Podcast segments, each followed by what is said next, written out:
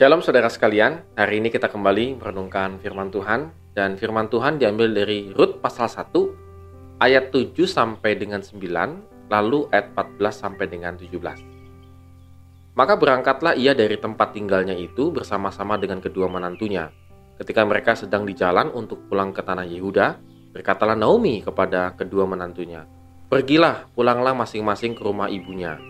Tuhan kiranya menunjukkan kasihnya kepadamu seperti yang kamu tunjukkan kepada orang-orang yang telah mati itu dan kepadaku.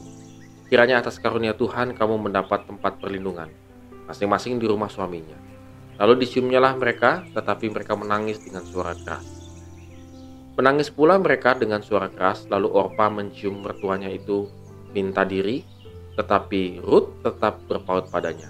Berkatalah Naomi, telah pulang iparmu kepada bangsanya dan kepada para allahnya, pulanglah mengikuti iparmu itu. Tetapi kata Ruth, janganlah mendesak aku meninggalkan engkau dan pulang dengan tidak mengikut engkau. Sebab ke mana engkau pergi, ke situ jugalah aku pergi, dan di mana engkau bermalam, di situ jugalah aku bermalam.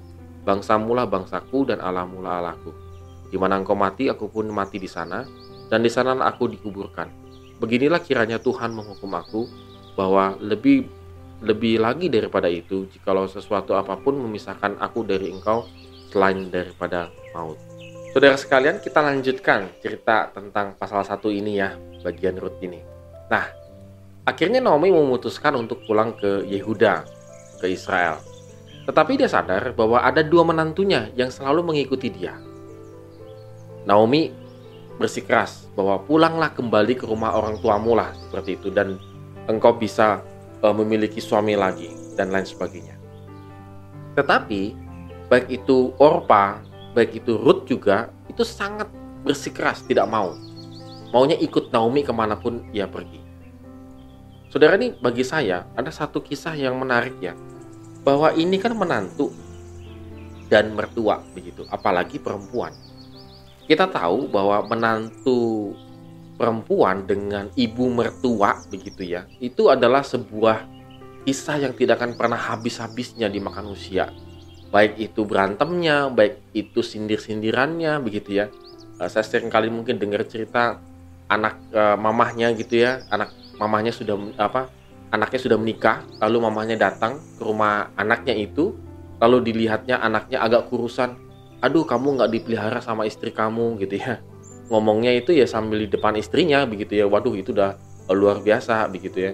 Lalu kemudian ya begitu ya saudara sekalian ini dalam dalam kebudayaan timur ya.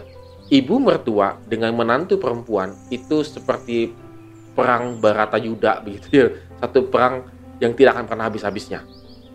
Bahkan sampai usia menua pun itu menjadi sindir-sindiran yang sangat tajam begitu ya. Tapi ini hebat Naomi Orpa dan Ruth bersikeras tidak mau pisah dengan Naomi. Gitu ya. Bahkan akhirnya Naomi itu menjelaskan bahwa apa yang aku alami di ayat yang ke-13 ya, tangan Tuhan teracung terhadap aku. Bahwa Tuhan itu sudah benar-benar menghukum aku. Jangan ikut-ikutin aku, begitu ya.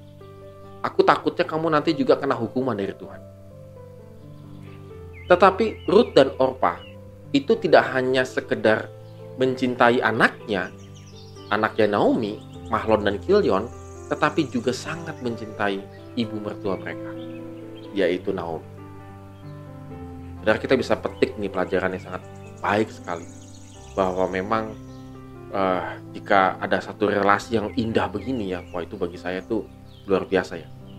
Bagaimana akhirnya menantu perempuan dengan ibu mertua sudah seperti anak sendiri. Bagi Naomi, eh bagi Ruth dan Orpa, Naomi itu seperti ibunya sendiri. Karena Naomi tadi mengatakan pulanglah ke ibumu, begitu ya. Tapi mereka tidak mau. Tapi memang akhirnya realistis. Orpa sangat realistis. Bahwa tidak mungkin ikut Naomi, Naomi menikah, punya anak, dan sudah dia menikahi lagi anaknya udah gak mungkin. Dia realistis. Akhirnya dia berpisah dan berpamit. Namun Ruth ini berbeda sekali.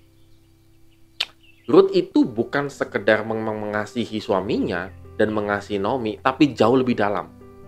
Karena ternyata Ruth melihat Allahnya dia dengan Yahweh, dengan Tuhannya bangsa Israel, itu tanda petik lah gitu ya, lebih hebat memang bukan tanda petik, sangat hebat begitu ya, daripada Allahnya yang dia sembah di Moab. Ruth bukan sekedar mengalami satu uh, keakrapan di dalam keharmonisan di dalam keluarga, tetapi lebih dalam lagi, imannya bertumbuh mengenal Tuhan yang hidup. Makanya dia mengatakan dengan sangat luar biasa di ayat yang ke tadi 16. Bangsamulah bangsaku, dan Allahmulah Allahku. Jadi Ruth sudah memutuskan yang lebih dalam lagi aku akan menjadi orang Israel. Bahkan aku sungguh-sungguh menganggap bahwa Tuhan, Yahweh itu adalah Tuhan. Aku akan membuang Allahku yang lain itu, lalu mengganti dengan Tuhan yang hidup. Bahkan lebih dalam lagi ikatan Ruth dengan Naomi adalah kalau engkau mati, aku mati. Tidak ada yang memisahkan. Ini seperti janji pernikahan. Tidak ada yang memisahkan engkau selain daripada Saudara sekalian ini luar biasa bagi saya. Mengapa? Karena ternyata satu relasi yang intim itu bukan sekedar keharmonisan belaka. Kita terkadang salah membangun relasi di sini, keluarga. Kita pikir dengan menyediakan segala sesuatunya, maka muncullah harmonis. Kita pikir hubungan anak, menantu, dan lain sebagainya, yang penting semuanya baik-baik, maka kita anggap itu harmonis.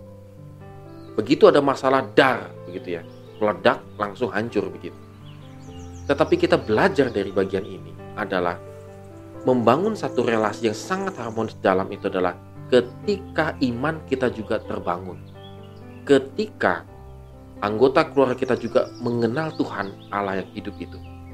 Menantu kita, mungkin bagi saudara yang sudah punya e, menantu, semakin bertumbuh imannya mengenal Tuhan, maka muncul keharmonisan yang sejati.